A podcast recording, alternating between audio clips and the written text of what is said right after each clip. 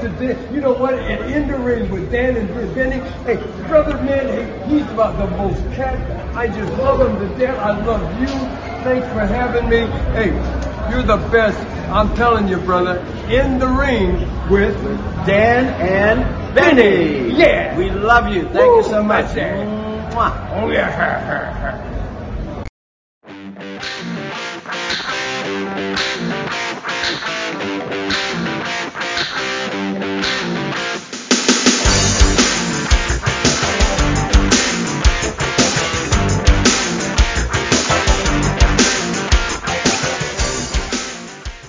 Hello, friends, and welcome to another edition of Dan and Benny the Ring. I'm Dan Sebastian. I'm joined, as always, by the original Long Island Iced B, Benny Scala. Benny, how you doing, buddy? Dan, to, to use the words of the great Pedro Morales, who often said, I'm ready for any kind of action, Vince. And uh, just a moment, we're going to talk to a man who is actually action personified. Well, you know, it's funny you uh, you, you talk about action. We had, we had some action on the uh, on the charts recently, Benny. Oh, yeah. Oh, yeah, absolutely. And so our guest is, I mean, he's a true legend. You know, the word legend is used so loosely, but this man is no question that he's a legend in the sport we love so dearly. He wrestled all over the country, actually all over the world, and he won enough gold to fill a wing at Fort Knox. And in the process, he made you either want to hug him or run him out of town. And there's only one man that fits the description. And it's so fitting that on on the night where we're number 13 in the Emerald Isle Island, uh, Ireland rather, that we're interviewing a man named McGraw, but not just any McGraw. It is the one and only Bugsy McGraw. Mr. McGraw, welcome to Dan and Benny in the Ring. Oh, hey. I like that intro. My my golly, you don't have to stop. That was pretty good. I love those adjectives. Keep on coming. I, I'm, i my Bugsy. My contract's up for renegotiation. I'm putting. I'm, I'm turning it on full force there. Benny, All Benny right. laying it on laying it on thick. Oh yeah. We, we cracked Well, the I'm a, top. I'm a, I'll be a free agent top- pretty soon. I was gonna say you cracked the top 15, and you're already coming to me with raise demands. There you go. Praise God.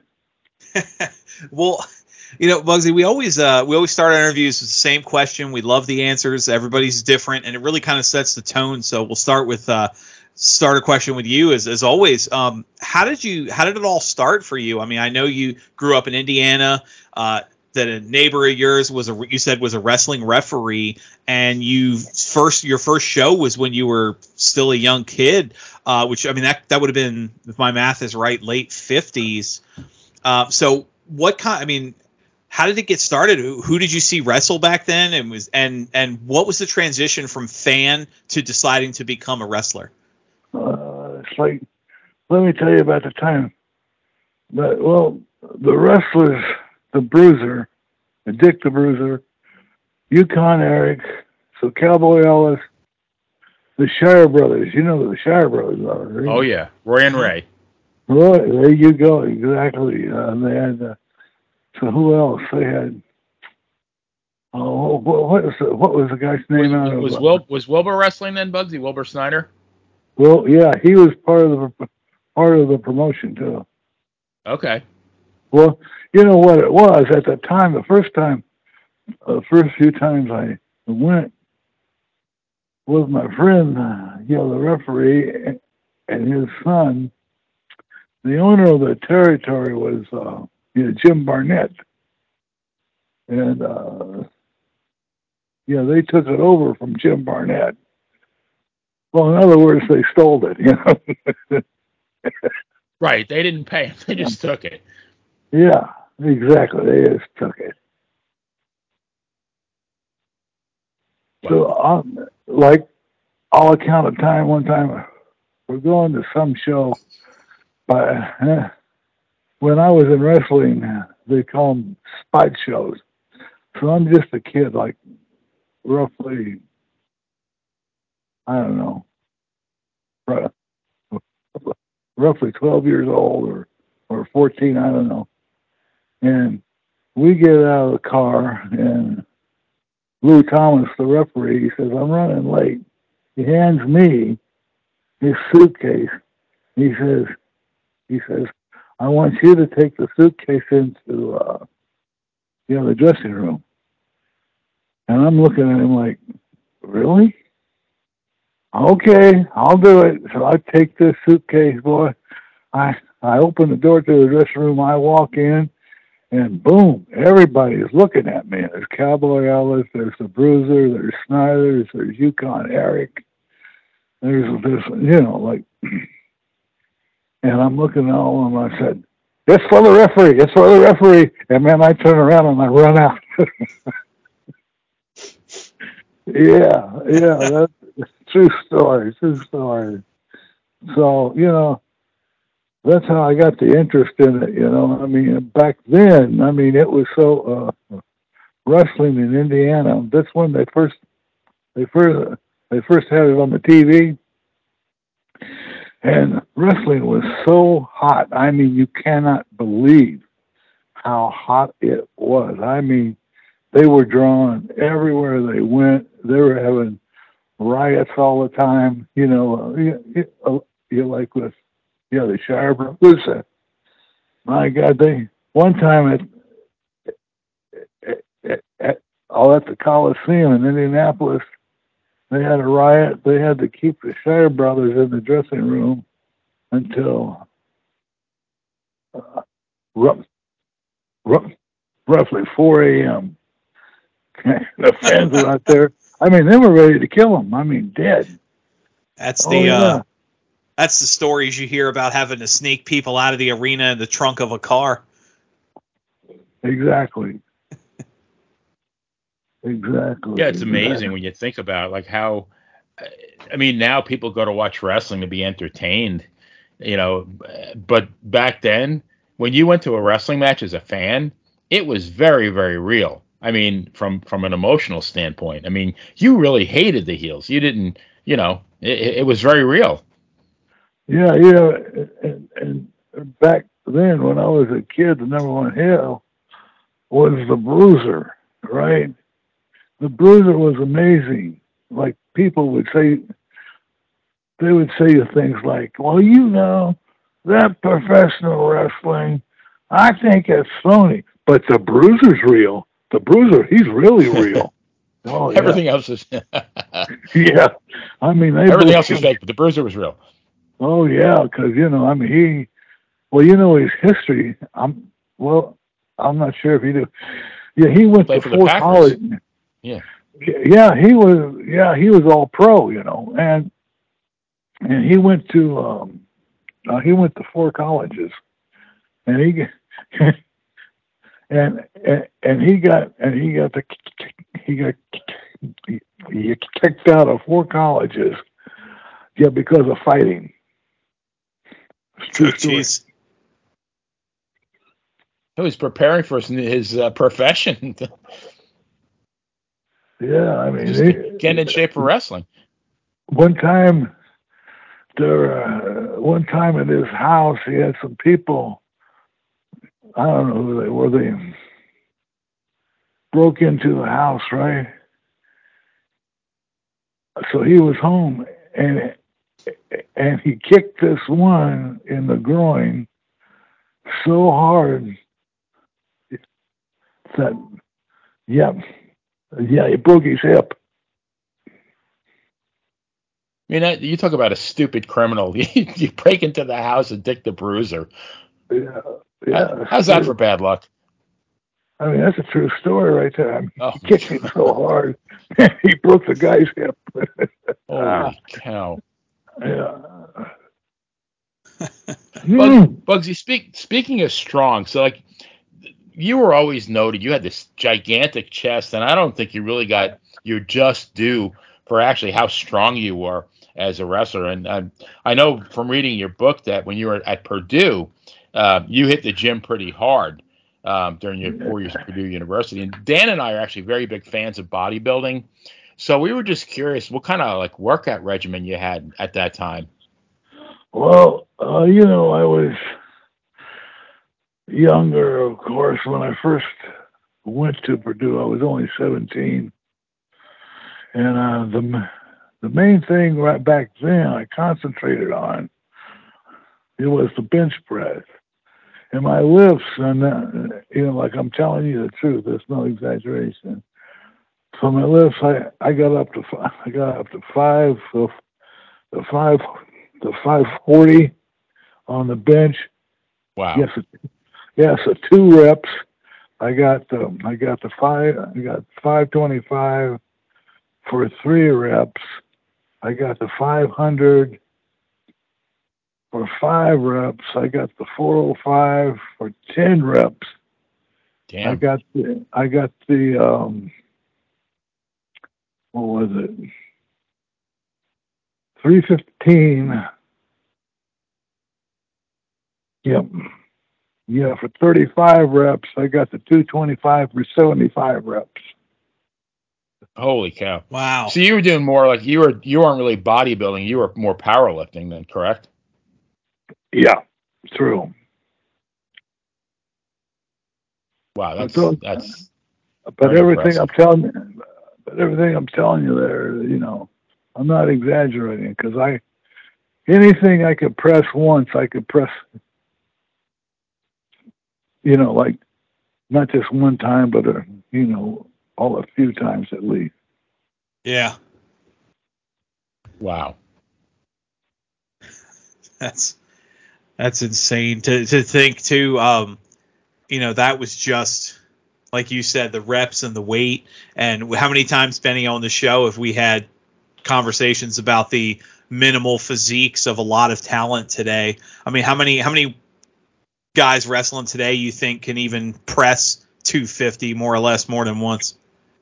Yeah. Yeah, yeah, that's very true. When later on in life, you know, at the gyms, you know, I mean, when I got older, you know, like you go to the gym, and it was, um, you would see guys they would press, they they would press a 405 or something like that, one time, and they thought they were super strong, and I thought, damn, boy, how you know it, all it has really changed. Yeah. Yeah. You know, the other guy that could really press too, uh, and I believed him was um that was Ivan Putski. He he got up Yeah. to five uh, up to five yes, ninety five. One rep though. One rep. But that, you know, I believed him. Uh, it- uh, so he was strong. I knew he was strong. And he wasn't a big guy. Was he like five foot seven? Yeah, that's true. That's true. Yeah. Wow. That was uh, old Bob, Bobby Heenan on commentary said Putski would enter the gym and the weights would get up and run away. Chuck Norris. Right? Yeah. there you go. Yeah. It was like, yeah, I'm trying to think of something. Oh, yeah. I remember one time with Ivan Putski. That, that we're, uh, I think we're in Allentown. We're doing the TV. And Monsoon walks in and he tells me, he says, You're working with Putski. And I, and I threw a fit. I mean, I said, Gino, I said, you out of your mind? I said, Putski, I go on TV with Putski. You know, you know how he is. He never going to sell a damn thing. I said, I'm not doing it. I said, fuck that. you know, like, I'm not doing it. This is ridiculous. you know he doesn't sell on TV. So Monsoon said, uh, I'll be right back. Hold on. So he goes back.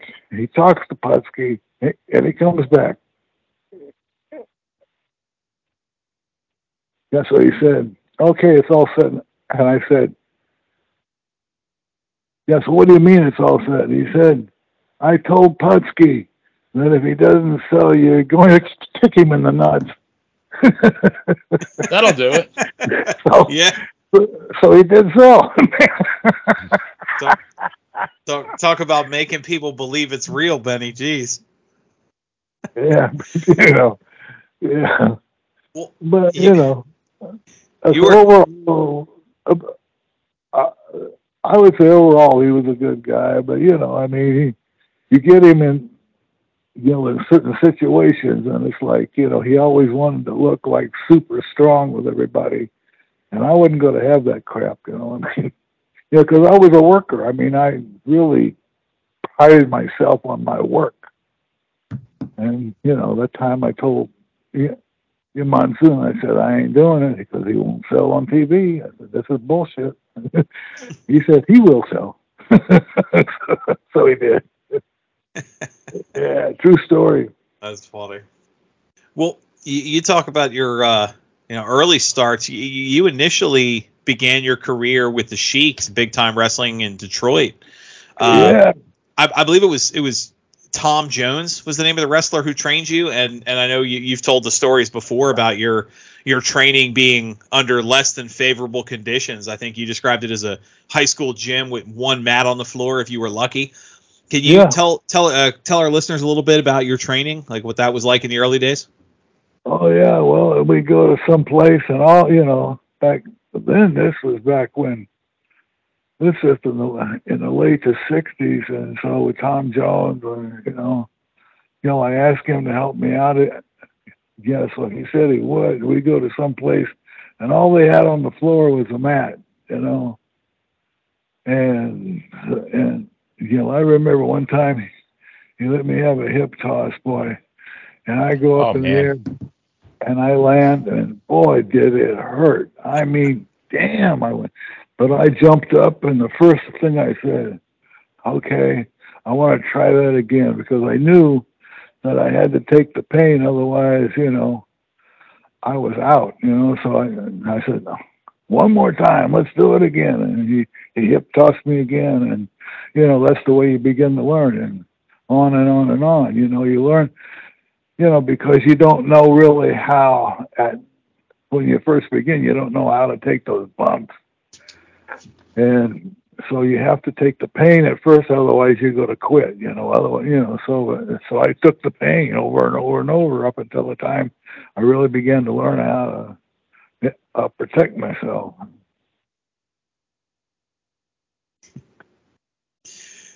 Well, uh, from I mean, keep keeping with that trend, then I know from you, you talked about the, the weights earlier. From a physical perspective, you were really unique, especially for the time. I mean, you were billed at 317.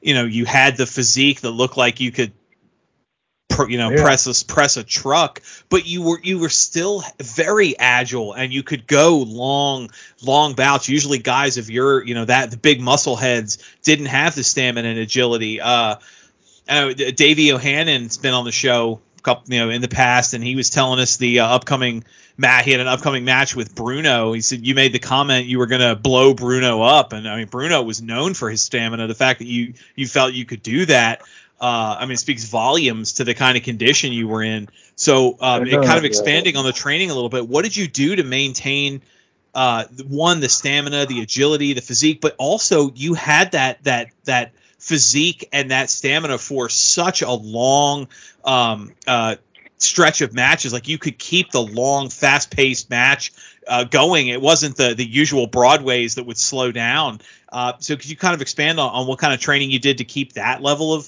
physique? Yeah, well, I tell you what, you know, after a while, I mean, this gets a little involved with the training. Uh, I learned, you know, that I, I, I could see because I was on the road now and I'm working as a professional wrestler, and this is what I wanted to do. I was working for the Sheik. I remember one time I had to drive to Cleveland, a round trip and, and I was on my own because where I lived there weren't there weren't any other wrestlers that were working for the Sheik besides Tom Jones. So, but I had to go to Cleveland, and so it was a round trip of over of over 700 miles, and I, I wrestled three times, yeah, for ten dollars, you know. Well, oh but but still, you know, I didn't care. I just I didn't care. I thought it was great. I thought, okay, I'm a professional wrestler now. Okay, so you know, that's what I did. Uh, but the training, yeah, because that's an excellent point that you bring up. Because I learned, you know, uh, so uh, uh that you had to be in shape. You know what I mean? That's one of the things you had to excel at in the ring. You had to be in shape if you're going to draw money. That was one of the things. You had to learn your craft. You had to learn how to work. Working is an art form. Most wrestlers were, you know, they they like I used to say years ago, they were house painters. I was an artist. All right. Because I used to, t- I mean, I used to really control the, you know, the whole match, everything. Because, you know, I, like, I would see things like uh, you go in the ring. I mean, I would see one of the things I hated because I would watch all the time. You know, when you're when you're first learning, you're just watching, or or you should be. You should be watching. And so I would watch these guys in the ring, and I would see the heels. They take the heat on the baby face. You know, I mean, for a long time. I mean, I'm talking roughly 15 minutes, you'll up to 20 minutes, right, of heat beating on the heel. And then he gets a comeback. And the comeback would last maybe, maybe, I'm, I'm not exaggerating, roughly 60 seconds. And I'm thinking, that guy just got through, he just got through selling for 20 minutes and the comeback is only 60 seconds. I thought this is pure unadulterated crap. That's why I say most guys they could work some, you know, but they were house painters. I was an artist. So I one time when I would take heat on the baby face because I like to work heel a lot. I would take that heat and and, and I get some serious heat because I would and, and of course it would depend on the baby face because usually off and on I'd have to tell them. I say, hey, listen, um, I just want you to know that I'm going to take the heat on you, and that if you don't, and that if you don't really sell me, I'll make you look like shit. so I got my point over, you know what I mean? So I would right. take the heat on the baby face, and I and then when it was time to make the comeback, I'd make the comeback last Easy for 10 minutes. Easy. It's knowing what to do at the time to do it. And I had the crowd going crazy all the time because I could keep it coming and keep it coming. It was, and then before long, everyone, you know, they wanted to work with me because, you know, I made the comeback last. The other guys, you know, they take the heat on the guys, beat them down, beat them down, and then they get a 60 second comeback. Bullshit. That is so bad. I mean, that's not working. You know, that's just, you know, that's, I mean, that's really stupid. But me, I would make sure they have a long, like, oh, here, okay, I'll give you an example, a true example. We're going, uh, I'm, yeah, I'm in, yeah, New York, and we're working on the TV, and I'm working with Pat Barrett. Now, Pat and I, we knew each other, and he knew that he could trust me. See what I'm saying? So we go on the TV, and I mean, I'm telling you the truth now. And I took the heat on him, and I mean, I'm beating him down like a dog. And I'm beating on him, and I'm beating it, and he's selling, and he's selling. And then, uh, yeah, Dominic DeNucci runs out to the ring, and he tells Pat Barrett, Pat, you're selling too much. You're selling too much.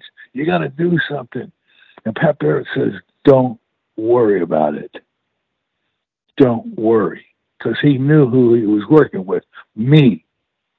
So at the right time, yeah, he made the comeback. I made him look like King Kong. I mean, up, down, over the ropes, in and out, everything. You know, I mean, it's like, it,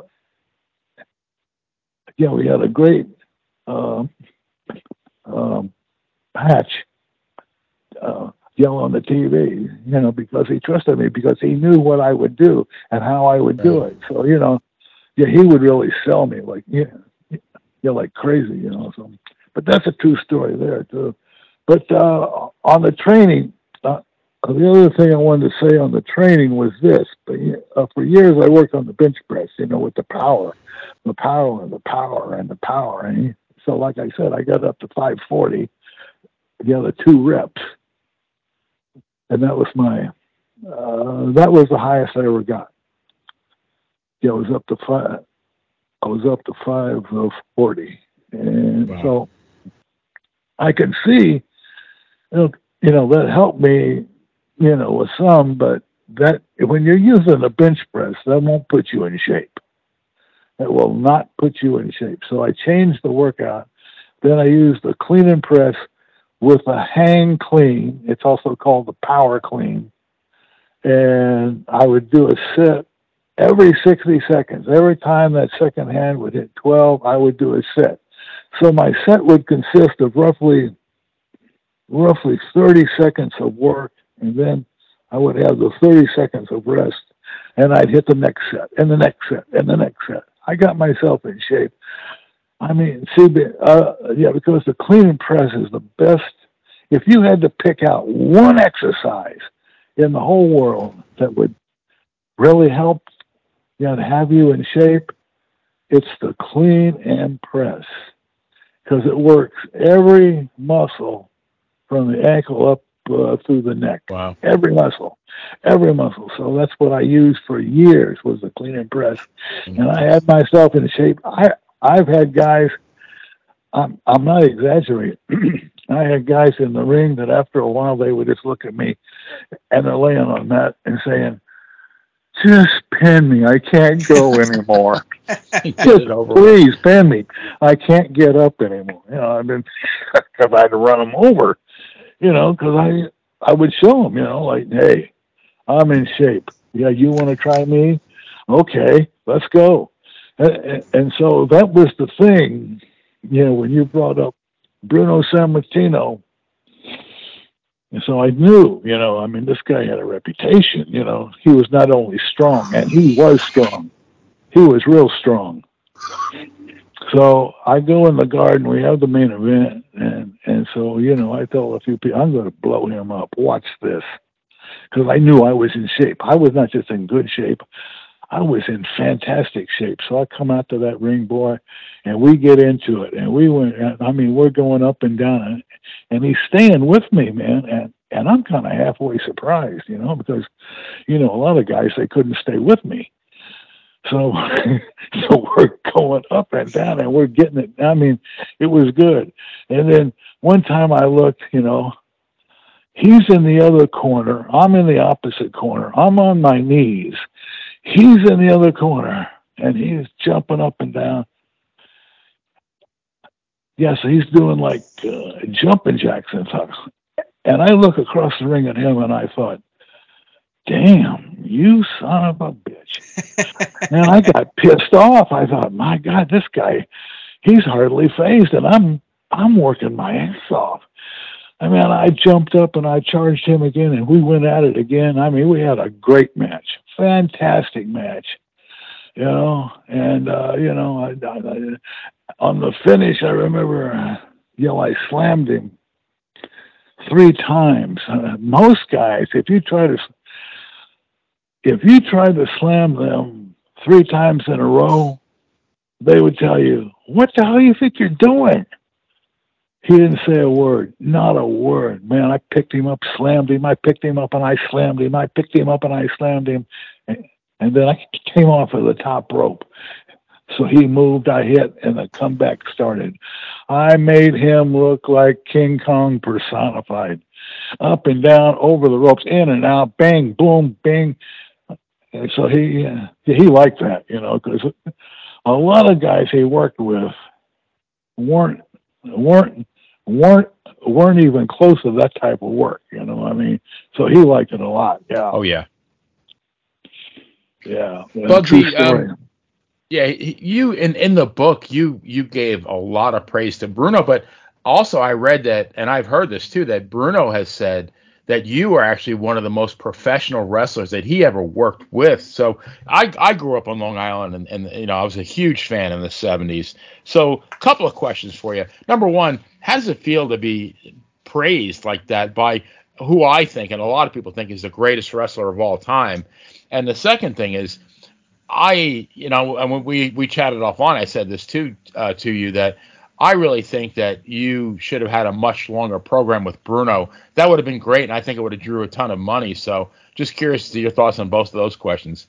Okay, let me tell you this for one thing, so don't forget before before before I start on the other leg. Okay, when I'm working with Bruno, Vince McMahon, yes, a senior, he's standing beside Monsoon watching the match. See, I've been told this from Lou Albano.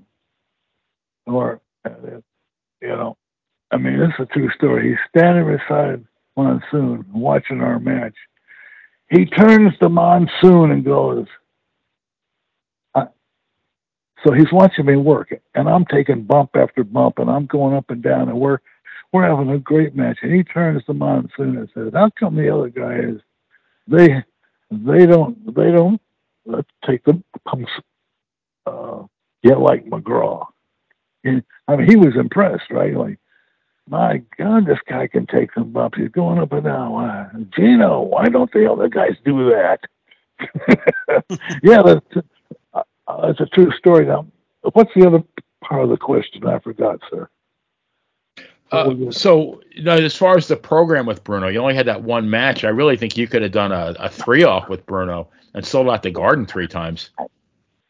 Oh yeah, yeah, yeah. Uh, see what? Uh, you know, okay, I'll tell you another true story here. I mean, uh, well, I remember. You know what? And this is good. I was my second territory. I went to Calgary, Ugh. and they had. oh, oh yeah. The, the, when I went to Calgary at that time was 1969. It was, and they had the first, the worst winter they had for roughly 40 years. Oh my God. I could tell you horror stories about the cars and uh, that we travel. Oh, I mean, it was, it was cold. But anyway, uh, the main attraction up there was the Stomper. You know yeah, the Stomper Archie, is? Archie Gouldie. Archie yeah, Archie Gouldie. Yeah. So he told me. So he looks at me and he says, you know, so he's talking about working in New York, and he says to me, he says we should go to, to New York. And he said, and then he said after this, don't go there without me. Now, how ironic! I, I have to tell you this. It was six years after that that I got the main event at the Garden, you know, in New York City. And I got that main event. You know why? Archie Gouldie, the Stomper, had that main event, and then he canceled. And when they canceled, they put me in. And they never expected to draw a house. Vince told everybody, if I draw, if I draw, if I draw seventy percent of a house, I'll be happy. At the Garden, you mean, at, Bugsy? Yes, yes, at Okay. the garden, Madison Square Garden. Now here's the thing: we sold the place out. I mean, it was packed. Plus, they had the Felt Forum. Now, they did not think that they could do anything in the Felt Forum, so they did not open it. If they had the Felt Forum, we would have sold out the felt form too. That was another like 5,000 seats, wasn't it? It's exactly five thousand Yeah. seats. Yeah, but they did not open the full forum because they didn't Wow. think. Oh, I don't think. Uh, I don't know if we're going to have a sellout or not. Blah blah blah. So they didn't have that, and um, yeah, Bruno though, you know, he. I mean, he tried to help me. Mean, he tried to help me. He was really good. I was making, uh, you know, I was wrestling in the territory, and he, um, I mean, he liked my work, and I think I worked with him one other time in some small show. I'm not sure. I'm really not sure about that now. And but anyway, um, you know, I'm doing okay. I mean, you know, uh, but he goes to Vince to Vince the senior, and he tell yeah, yeah because he came to me. He said, "Man, you need to get out of here, and we need to work a program." And he says, "As long as you're here now, they're not going to let you have a program." I said, "Okay." So he went to Vince McMahon Senior and told him, "I'm going to send McGraw out of here because you know you're not really using him right." And Vince, the senior, goes, No, you can't have, no, no, there's no way. I'm not sending him out of here. I'm using him. No. So Bruno then tells Vince Sr., Well, if you're going to use him here, then you pay him. You pay him well. This is no exaggeration. In one week, one week later, my income uh, will increased by yeah by five hundred dollars a week. It went up by five hundred dollars Wow. a week, and That was some know, good money back then. That's a, you're talking like the mid '70s. That's that's pretty good dough. yeah, like I was making between between uh, between thirteen to fifteen a week then. That's nice. Uh, Yeah, that's nice money. Yeah, yeah, yes, it was back then. It was excellent money, and so you know, it's like, you know, so he told Vince, he said, "No, I'm going to send him out of here." He, uh, he says he's, you know, he's a great. You, you should be using him on top all the time, and and so Vince went, "No, no, you can't. No, don't do that. I'm not. I'm not letting him go. No." Because Vince liked my work too. Vince McMahon Senior. I'm not just no exaggeration Right, again right. he he would show up when we're doing the TV, and he would stay in and and then watch the um, matches on the television set. You know that was in the dressing room. But for my matches, he would walk outside and watch me. True story. Yeah, Definitely believe that.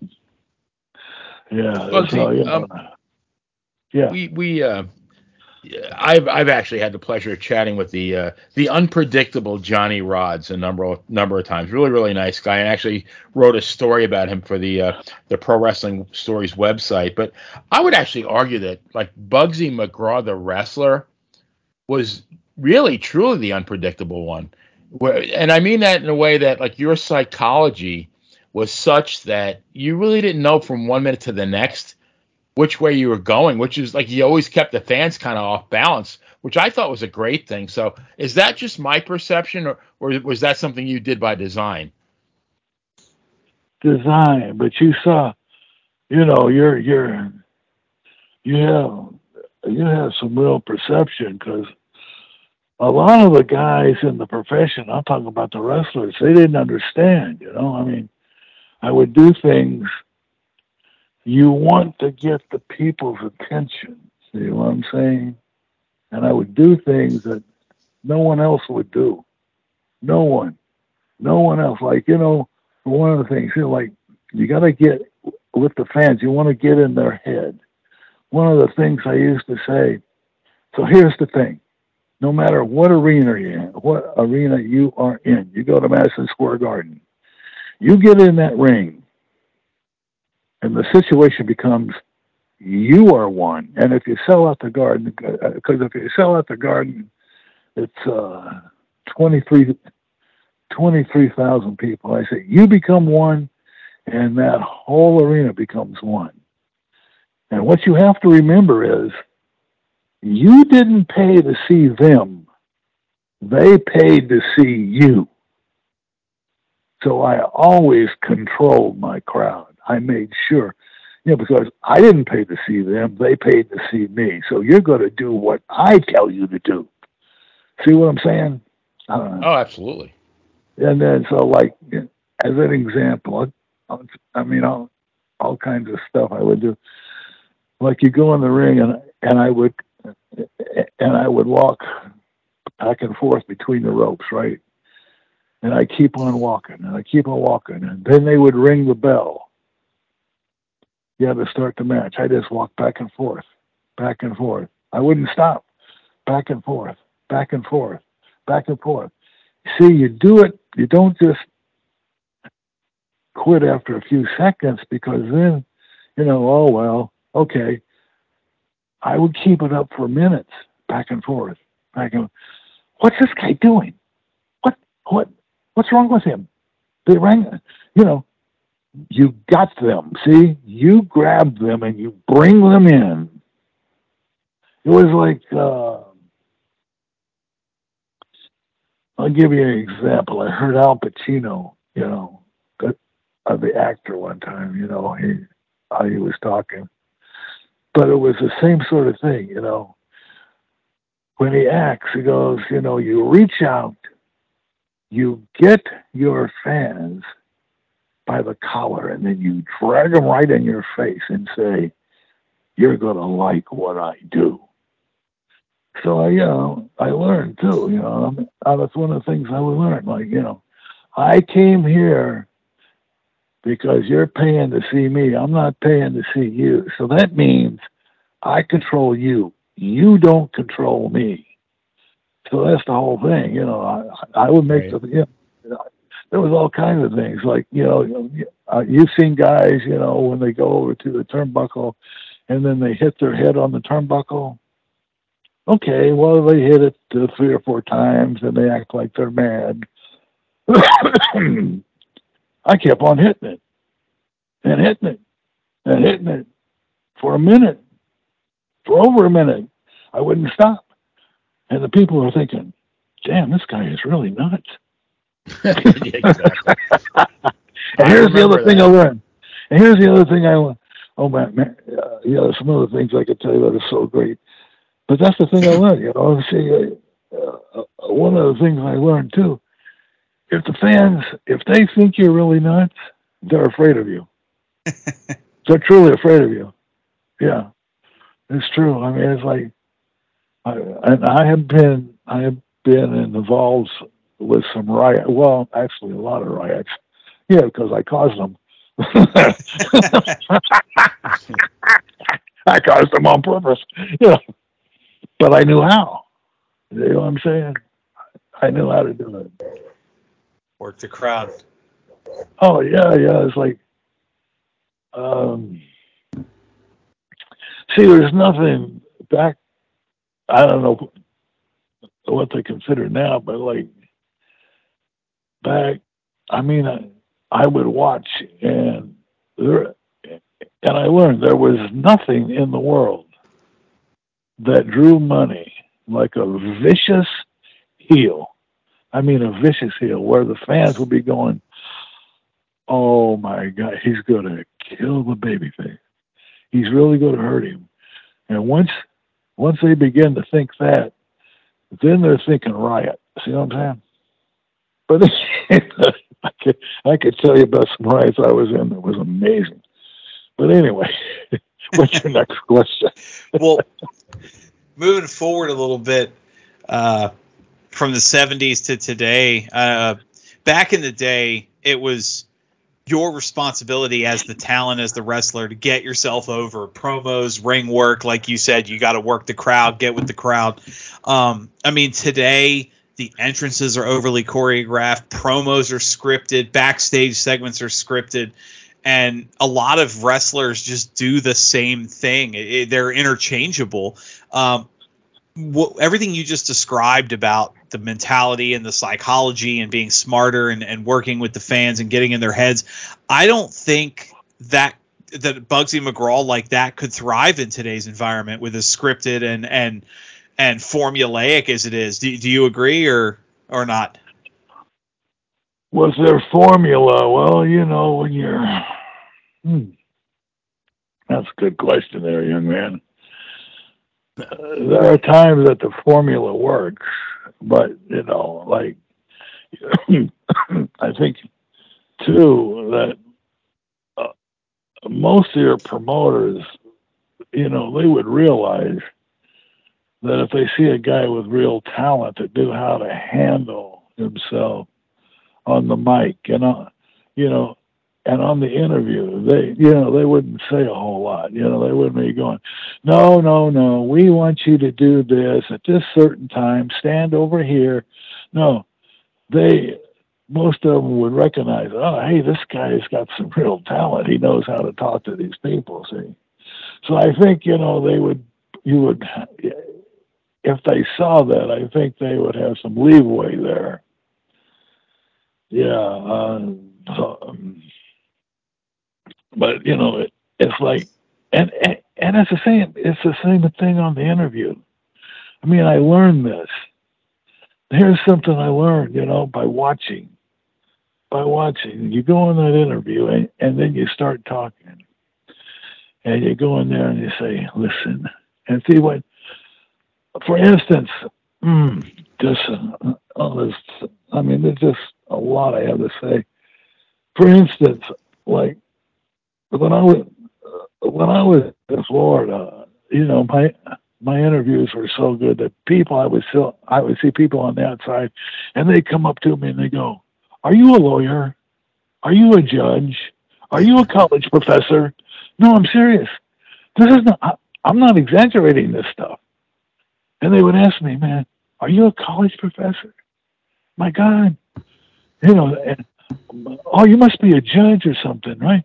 Because, you know, because I would get in their heads because I hated, you know, the average interview back then. Oh yeah, my opponent's tough. He's really tough, and I know I'm tough, and I'm really mad. And we're oh, oh man, please, it sucks. Get up, you know, like, like I couldn't stand those interviews. You know, like oh, forget that crap. You got to get in their head like you get in there and yeah, you start in. Oh, look at this. Oh, there's a whole bunch of wrestling fans right behind that camera, and oh, you know, I see you. I see you sitting there on the couch like that. You're bald headed fart. You're sitting right by your wife, and she's got on the moo moo and that tire tube all around her gut, got her hairs and curlers, and you're eating pizza and it's dripping all over yourself, and your kids are sitting on the floor watching me, and they're turning to you. They're going, Daddy, did you, can you ever do anything great like like this, and you don't know whether to scream or cry, Jack. Now, see, you get in their head like that, and, and like you know, you got them. I mean, you got them. Yeah. See, I mean, I could. Uh, I hey, another thing I could tell you, no exaggeration. I would have people in Florida after I left wrestling. Ten years. Ten years. This is no exaggeration. 10 years after I left wrestling, people would see me on the street and they would come up and just start quoting my interviews word for word. Oh wow! Word for word, my interview. You know you're over. Yeah. Yeah. See, I have one of the other things I used to say about that too. I said, "Listen, what you want to do, if you want to be known, if you want to draw money, is when the fans are driving home in their car, you no matter where where you were on that card, in the middle, on top, it didn't matter. You want those fans driving home to be talking about you. See what I'm saying? yeah, that's how. That's that's when you know you're over. So you know, I mean, that's what I used to do because I mean, you know, you you would leave such an impression that you know it didn't matter if you were on the main event or not. You still made them talk about you. Yeah, because you offered them something that the other ones couldn't do. Right. There you go. Yeah, yeah, but your but your perception of that was good, you know. Yeah. Amen. Bugsy, when, when you were in the WWF, so this is back, you know, in, in my day when I was a, a teenager, you were paired with uh, Ernie Roth, the Grand Wizard, and this was very formulaic with Vince uh, Senior, that he pretty much paired every wrestler with either Albano, Blassie, or or uh, the Grand Wizard.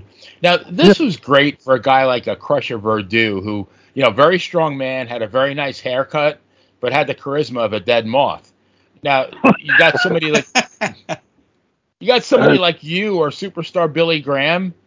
Do you really do you really need a manager? Because like you said, your promos they were so much they were so unique and there was an element of, of psychology in them and, and you were very articulate that and I could understand why somebody would think maybe you were a lawyer or a judge or a doctor because you you truly you, you were very eloquent in, in what you said. It wasn't not only what you said, it was how you said it. So did you think that you There really you needed the Grand There you There you go. You just said something. You got it. See, you got it. It's not just the words. It's how you present them. Right, absolutely. You got it. You know, like I can give you an example. I mean, so I don't want I I don't want to lose my train of thought. So, but if I lose my train of thought, don't worry. It's a short train. Right. Anyway, so what? I think I just lost my. Is it, is, is it the Ozzy Osbourne train? Like, no, it's like, wait a minute. I was trying to think what, what I was just going to tell you, right? Oh, with uh, with the Grand Wizard and Lou Albano. When I first went into New York, I was with Lou Albano, and then Vince wanted to switch me over to, yeah, Farouk. Yeah, you know the Grand Wizard. yes. So we did, you know. I mean, I got along with all of them, you know. I mean, you know, with Blassie and the Grand Wizard, he was a good guy. I knew, I knew that Ernie Roth when I was Detroit, working for maybe? Sheik. Yeah, Yeah. yeah, you know, and uh, uh, and then Lou was good too. I liked Lou. You know, he was always fun. He was, you know, he was crazy too. You know, like I, you know, you know, like I'll tell you a quick story. Of, it's kind of changing the subject a little bit, but we we work the garden, right? yeah, the main event with Bruno, and so we come in and we get the payoff and uh, the payoff was not what Lou was expecting, and I thought it was, you know, I thought it was light too. So we're going into um, the Philadelphia there at the uh, what was that place called? They used The, the Spectrum or no, no, they used to film there. What was it called? Uh, yeah, the Civic Center. It's okay. yeah, they tore it down a long time ago. They tore it down. And there's Lou. He's pacing around, and we're doing the interviews because that's, you know, we would perform the interviews there all in the afternoon, then we would wrestle at night. And there's Lou pacing around, you know, the ring and through the chairs, and he's yelling. I mean, e- everybody can hear him. Everybody. I mean, he's yelling. He's going, you fucking Irish Mick son of a. Jesus. He's talking about, yes, a Vince Man, McMahon. right? You no good mother fucking Irish prick. I mean, yelling this. And I'm thinking, like, I'm, you know, I, I'm kind of new in the territory, and I thought, hmm, I wonder how long is he going to have his job? I mean, he's yelling. Well, you know, uh, of course he kept the job because you know, he was over, you know. like, they ain't going to fire Lou. Ain't that stupid. No. So anyway, that's just one of them. And uh, what else? Is, oh, there's so many other things, man. That you can tr- you can trigger me on a few things here. Me think. But um, now, what were you talking about? Because I Well, I, I was uh, training. wondering, like, would did you prefer to do your own interviews? Did you really feel like you needed a manager? Okay, okay. Let me let me say this. I at that time, I, you know, I just want to be open, honest, because uh, you know uh, what happened. I I grew up as a kid, and uh, they had what what they call a speech impediment, what they call you know, you know um, that I stuttered. Stutter, okay. Yeah. And so for my first years there, I was not that proficient at the interview. I got proficient about, Hmm. I don't know when. It's like I'm trying to figure out. Well, you know, I got proficient. I started to get proficient in San Francisco when I was working for Roy Shire. But you know, I, I was always working on my speech because I could see one. It was so important. It was so important that if you wanted to draw money, you had to get on that microphone, and you had to be proficient at it. because I looked around, and all the guys that were drawing money could talk. So I just figured, well, I'm going to have to learn how to do this. And not only that, but I'm going to out talk them. And that's what I did. So there were, for there were a few years, well, up until the time, you know, like I I could be really proficient on the interview, and I could talk, you know, for as long as you wanted, ten minutes, fifteen minutes. I could talk, I could go on and on and then I get off the interview, and then I would have a hard time with my speech. See, but I have to give I have to give all the credit and all the glory and all the praise to my yeah to my Lord and Savior Jesus Christ, because then I began to use His word on on my life and my speech, and my speech improved a lot. So. I just have to say that because I'm surely not ashamed of my Savior. Uh, but what are what's some other stuff? Yeah, but uh, yeah, when you went to New York, I mean that that was their system. Right. At the time I was there, you had Lou Albano. He was really considered the best. Then you had Farouk, the Grand Wizard. Then you had Blassie. And that was their system. They would put you with one of them. If you were a heel, you had to be with one of them. And like Bruno he had what's his name, Arnold Arnold uh, yeah, Skaaland, Arnold Skaaland, but really and truly, he didn't have to have him at all. Yeah, no. uh, Bruno could talk, you know. I mean, he was, I mean, he, again, he was well versed. You, you, know, you said something before that was, you know, like exact. You said exactly what I believe about Bruno. Now, let me. Uh, let me say this about champions. Uh, you said Bruno Sammartino was the greatest champion of all time in professional wrestling. I totally, totally agree. Bruno was the greatest champion of all time. The best champion was Harley Race. The most, oh, yeah. uh, the, the most uh, flamboyant champion was Flair. Right. So that's how I rate them. But you're exactly right. Bruno was the greatest. I mean, this guy was, you know, he was big. He was, he was strong. I'll tell you a story he told me about what uh, uh, in a powerlifting contest with, uh, you know, Paul Anderson. You know who that is? That name sounds familiar from when Ken Patera was on our show. Yeah, because Paul Anderson won. Uh, he was in the Olympics, and he and he won the Olympics, and he, uh, he got the gold medal. But the only reason he won the Olympics at that time was because he was one pound lighter than the other guy that that uh, lifted the same weight. Well, Bruno because he, he told me this story himself. Bruno did not care for Paul Anderson. he just did. I don't know why. I have no idea right now why, but he didn't care for Paul Anderson. But Paul Anderson won the Olympics, right? Blah blah blah. so they they later on in life they were in a powerlifting contest, so Bruno knew that Paul Anderson on the bench press, his his highest his highest his highest press on the on the bench was oh yeah was uh, was a four was a four seventy five. Okay. So they go in. So they uh, you know when you're in a contest like that, they ask you what you want to start with.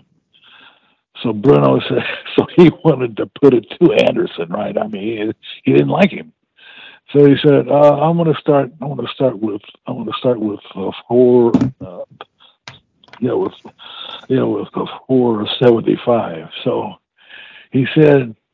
So he told me. He said, you know, I lifted it, and it was really hard. But then after that, see, Anderson just uh, dropped out of the contest. it was on purpose, eh? Because he didn't like Anderson. okay. Now, where were we there, young man? Praise God. Well, Bugsy, as we uh as we wrap up, I have one final question I was hoping we could get to tonight. Um, we, we bounced around a little bit. We talked about president. We also kind of some hypotheticals. Uh, but what impact do you think Bugsy McGraw would have had in mid 80s WWF? We're talking peak Hulkamania, Roddy Piper, that era. Um, I mean, I'm thinking you could have made a small fortune with Sick Power t shirts, Bugsy McGraw action figures. Um, actually, it's funny since I mentioned Sick Power. Uh, can you elaborate for our listeners on that one? Yeah, what'd you call it? Uh, I'm sorry. Yeah, what did you call it? Sick Power. Oh, Sick Power. yeah, what exactly was it? You said it all the time. What exactly yeah. was Sick Power? Oh, it's like you know, for instance, you know, like re, yeah, referring to your mindset. You know, it's not it's it's not that you're sick. You know that you're sick, that you're sick physically. It's like all that's in your head, because you know the head controls the body. So that that that, that was my you know that was my that was why I was using it.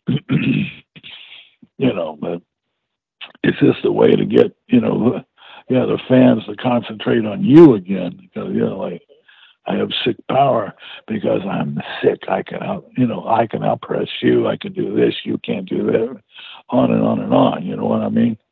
It's like, uh, you know, like you know, when you see the yeah, when you see the shows on the TV and you have some yeah deranged individual and and they say he's sick, he's really sick, but you know he's really he's really um, uh, but they really fear him you know what i mean? Because that's the other thing i learned too you know uh, if you convince the people that you're crazy they are afraid of you. Right. and and that and that, and that helped me on i don't know how many riots. I mean that really helped me because otherwise they would have killed me.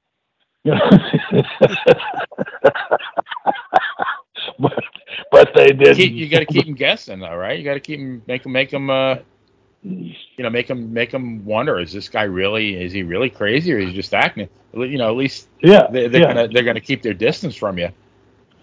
Exactly. they yeah, it's like because they, they don't want to find out. Yeah, I don't want to get too close to this guy. You know, he may be really crazy, and what's going to happen? Might really be crazy, right? Exactly. And I might really piss him off. well, Jim, when you were when you were in Vancouver, though, you did sell. It was because you were the brute. You sold a ton of it was brute power T-shirts then, right? Yes, exactly. You're so right. I mean, if you happen to be, and I think you actually at one point you actually you saw Pat Patterson like in it was like 86, 87, and you had gotten yourself in really phenomenal shape. And uh, you, Pat said, you know, Pat seemed enthusiastic about you coming back to the then it was the WWF. And I really think if, if they had, uh, you know, that the Bugsy McGraw character at that time in 86, 87, you you would have made a ton of a ton of money on merchandise.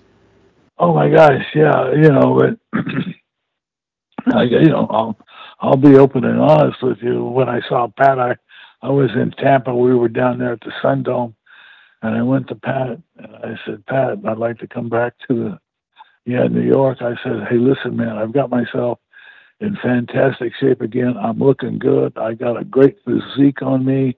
Blah blah blah. And he looks at me and goes, Yeah. He goes, Yeah yeah, man, you'll fit right in. This will be good. He said, you call me at the office uh, some Monday because this was, this was on a Saturday night, right? all at the Sun Dome in Tampa. Anyway, so I call him.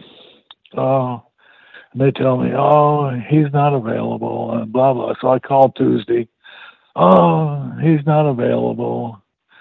Blah blah blah. Then I call Wednesday. Oh, he's out of town. So I wait till next week, and I try again. You know what? What you have to know about Pat Patterson, and I'll and I'll say it openly because I've heard it from others, and I heard it from his partner that was a partner with him for years, and that was Ray. So Ray Stevens. You can never trust Pat Patterson. So you know, I could never. He, for whatever reason, I never heard from him again. He wouldn't. He wouldn't take my calls. All at the office. Uh, so just open and honest, you know. So from other people that told me, you know, you can't really trust him. So I found out the hard way. That's a shame. I really think that would have worked. Yeah, absolutely. Oh yeah, yeah, yeah. You're right because from what I was told, uh, what's what's his name? Uh, George uh, George uh, Steele. That he Yeah. used a lot. Of, yes, that he that he that, that he used a lot of my stuff. That was like uh, the other guy when I was wrestling for Watts, and he was no, so yeah. Where was he working? I, Uh, something. No, I I was working for Fritz. That's right, all in Texas. And he, what's his name? The guy with the two by four. I don't know what. what's Jim Duggan. Oh, Duggan, Hacksaw Jim Duggan. yeah, yeah. I would have people, wrestlers, referees, and fans. This is no exaggeration. Would come to me and go, Jim Duggan is using your stuff. Anything I would do, you know, that I would create because I, hey, I, I was a creator because I knew you had to do something to keep the fans' attention. Once he saw me do it, he'd go do it. and, uh, you know, I had seen him after that. The one thing, though, you know, that I didn't appreciate is that he never just walked up and said, Hey, Bugsy, you know what? I used a lot of your stuff. I want to thank you. He never once ever said that. Uh, I I only saw him a few times on a few spot shows here and there. but yeah, you know, he never said that. But but I'm telling you, other wrestlers, referees, and the fans would come to me and go, Jim Duggan is using your same stuff. Yeah, yeah. So that's.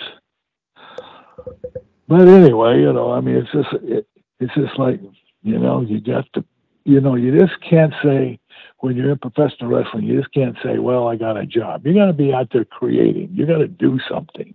You got to be thinking. Yeah, yeah. You know, that's you know, you can almost point to the moment that that attitude started to fade away, and it was right around the time that guaranteed contracts and guaranteed minimums became the norm. There was no incentive to get any more over than you already are. I mean, you got Yeah, right. guys. Go ahead. No, no, you're right. but you know, you did, but you always had a few that you know they wanted to get to the very, very top, like uh, you know, The Rock or what's the other guy's name, Austin. Yeah. Uh, and uh, you know, there were others like uh, what's his name? So Nick, uh, so, so Nick Foley. Mick Foley. Yeah. Yeah, he. was- I met him a few times when we were uh, when I was working, uh, yeah, for TNA. Yell at Florida. Right. Yeah, he was always a nice guy. He was always, you know, he was very, you know, very professional, and he was always congenial with me, and so, you know, like I hardly knew him at all, but he was very congenial. He he he was very nice. Uh, Very but, very cool. uh, yeah, yeah, yeah, true. But, uh, Well, uh, but uh, yeah. No, I was going to say I I appreciate. I mean, I know Benny and I both we appreciate your time. Um, I love hearing these kind of stories. Uh, before we let you go, uh, any any final thoughts? Uh, any final thoughts? Uh,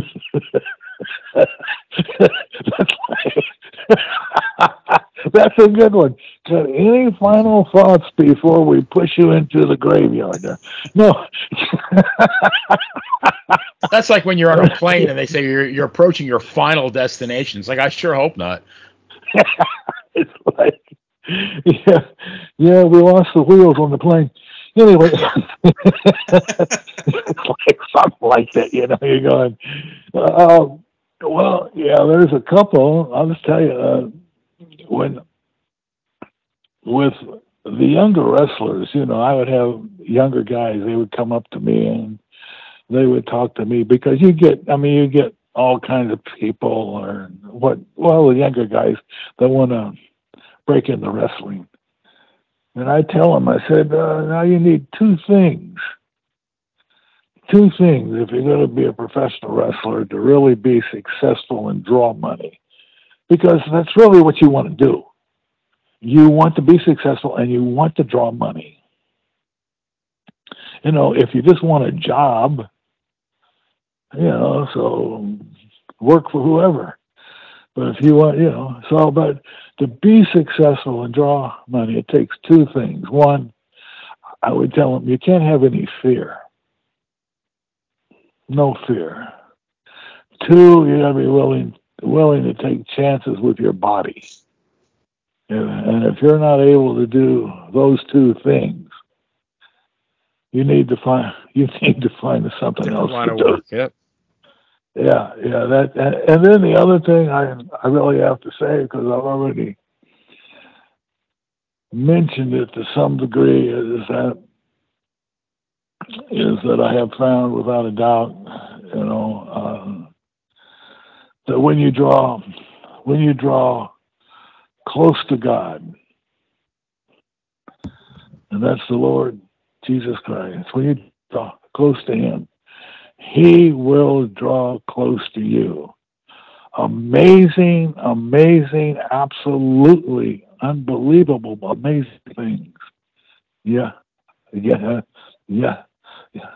All have happened because I drew close to God. And uh, yeah, yeah, he shows me all the time, every day. Oh, I just, and he's real. He's real, and and if you're willing, willing to accept him, you you will have an overcoming life. Yeah. Amen. Amen. There you go. That's good if good if uh good a I, I don't want to use the word again. That's as good a twenty uh, another twenty good years thought as it can get, right, Benny? Absolutely. another twenty years, praise God. Yeah, I mean, so hand me my cane, I'll hit him in the head, and he'll take the phone. well, now, now, now that we're charting in Ireland, we have to use a shillelagh, right? Right. Oh, there you go. well, that's like, you know, like, um, let me tell you just a little story about Vince McMahon and, and also Vince uh, Jr. I could tell you stories about Jr. too, you wouldn't believe. But anyway, it's like, um, Vince, so Vince, a senior, if you know, if you came, had, uh, you had to work for him. Like when I went in to work the territory, right? I I came in from uh, San Francisco, and so and I was called the brute. No, wait a minute, wait a minute. I'm trying to think. No, excuse me. Yeah, because I had gone from Vancouver down to San Francisco, and then from and then and then from then from yeah from San Francisco to New York, and I was called the brute. So I I come in the dressing room. They, they were they they were filming there. Oh, at the Civic Center there in uh, you know Philadelphia.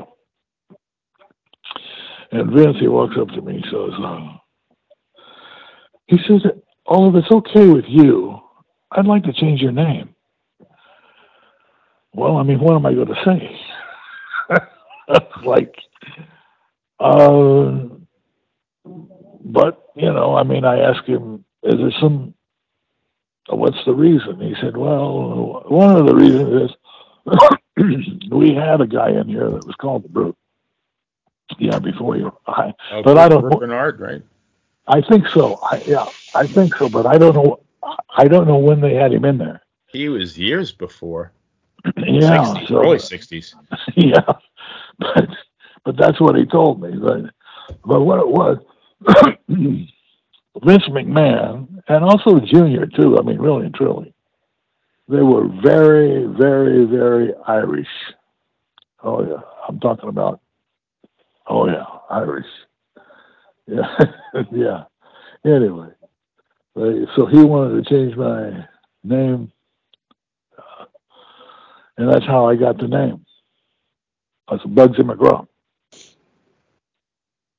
Nice. Yeah, he let me have that name. That was his name for me. Yeah, Bugsy McGraw. Here, here it is, all these years later, and it's stuck. Yeah, yeah, yeah. It did, young man. It did. wow. it was- Well, again, I, I I appreciate your time. I know we love hearing these kind of stories, and um, Benny, it seems like every week we're barely scratching the surface. So uh, Bugsy will definitely uh, we'll have Benny reach out to you after the show. Uh, to get you back on because I know there's so much more to tell. We we had a lot of questions we didn't have time to get to tonight, so we'll do we'll definitely want you back to to tell more stories if you're willing.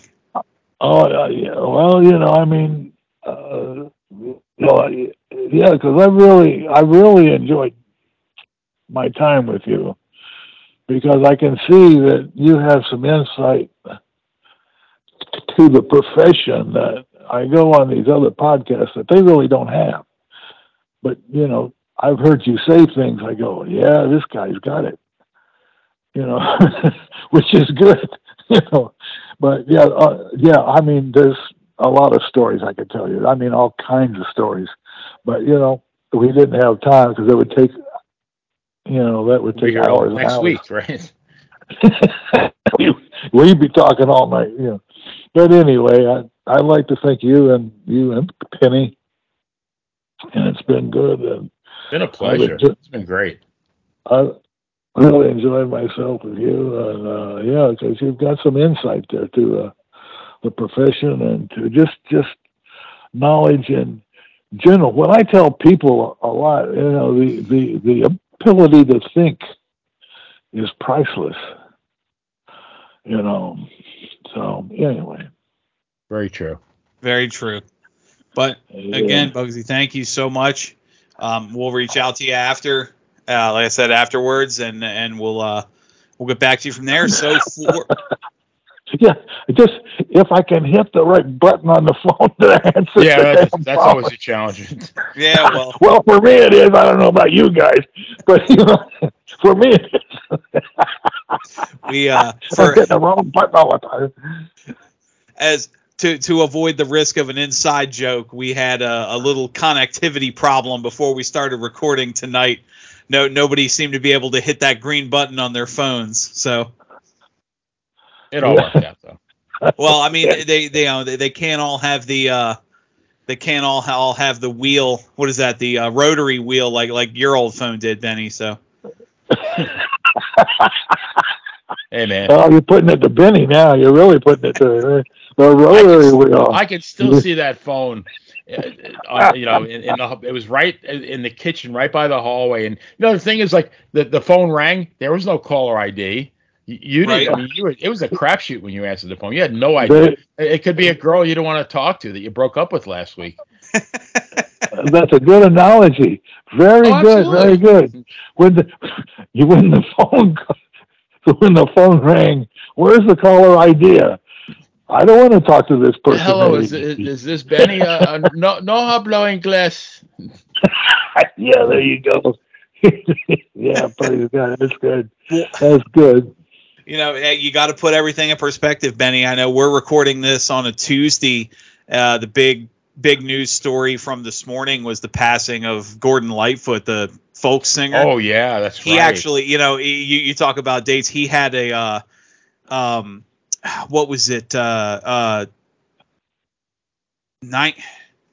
I want to say it was '85. He had a song um, where he he wrote he talks about needing needing a dime to call her later because they were playing a bunch of his music on the radio this morning, and I thought I was like, man, even you know, the back back back when the payphone was ten cents. Well, yeah, the the Yeah. turtles, the turtles song "So Happy Together." It's a, if I should call you up, invest a dime.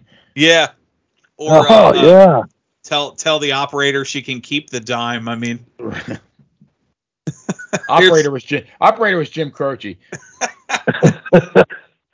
Oh yeah. as time as time catches up with us, we're uh we're ready to go tonight. So again, thank you so much, Bugsy McGraw, ori- uh, original Long Island Ice B, Benny Scala. I'm Dan Sebastian. Have a good night, everyone, and we will see you next time we're in the ring.